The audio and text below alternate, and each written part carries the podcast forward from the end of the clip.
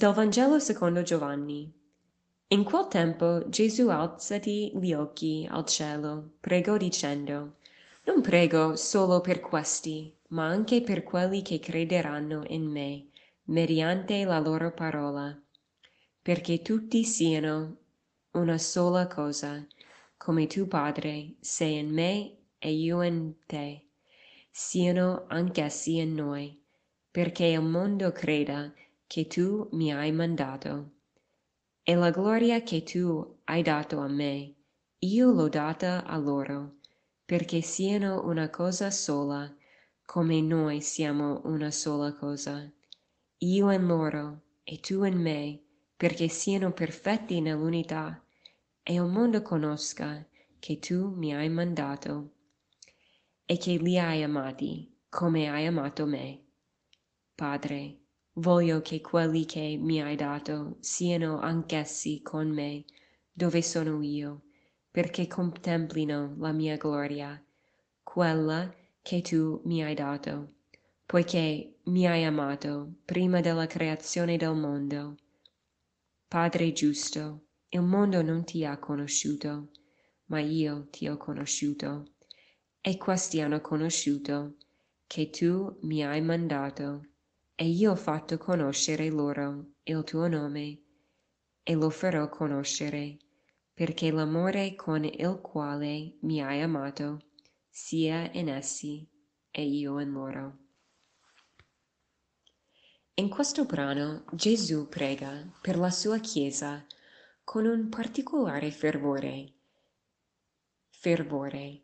Chiede per essa quattro volte la grazia dell'unità e vuole che sia un'unità completa, perfetta e duratura.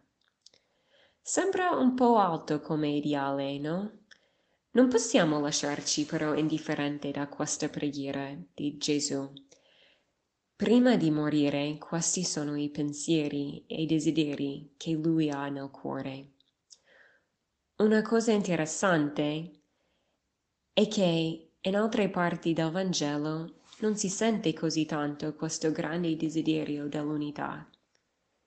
Forse perché lui lavorava per la, l'unità.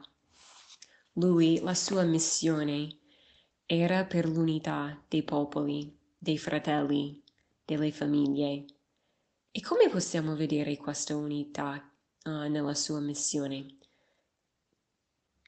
Lui andava verso i non giudei, almeno si lasciava incontrare da loro. Ad esempio, lui ha visto la Samaritana e la vedeva marginalizzata come tanti altri, tanti altri che anche stavano male o forse avevano una cosa come uh, erano librosi. E lui vedeva queste persone e si identificava come il pastore che tiene il gregge insieme. Lui perdonava i peccatori, così rientravano nel gregge, ad esempio Matteo, che chiama quando lui sta proprio alle banche. Um, c'era Zaccheo anche, che era salito sull'albero per vedere Gesù, lui era pure un pubblicano, conosciuto, e Gesù è andato a casa loro. E lui guariva, guariva le persone, così potevano essere risanati e portati all'integrità del corpo e della mente. Lui lavorava per l'unità della persona stessa, sia interiore sia esteriore con le guarigioni e lavorava per l'unità delle persone, per i popoli, così potevano essere tutt'uno. E quindi possiamo chiederci come noi possiamo lavorare per l'unità. Gesù ci mostra che dobbiamo chiedere con fervore, prima di tutto, il grandissimo dono dell'unità Non pensiamo che sia un ideale irraggiungibile. Con la grazia di Dio tutto è possibile. Tu puoi vivere un'unità profonda con chi ti è più vicino e con chi è più lontano.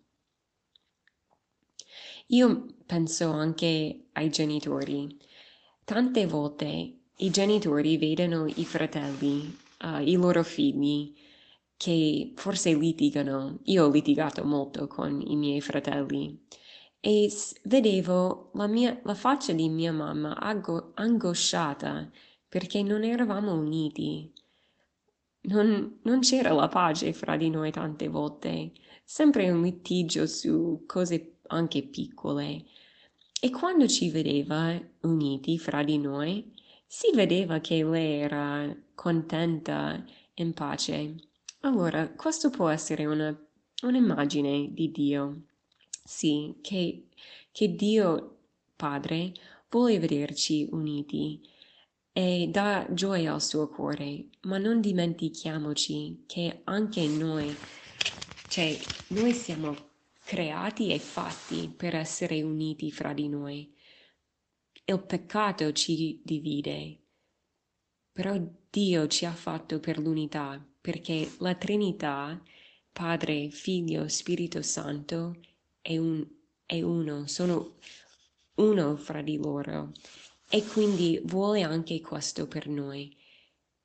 Oggi considera un piccolo modo in cui tu puoi vivere l'unità. A chi puoi andare per offrire eternità, quella vera e autentica che realizzerà anche te stesso.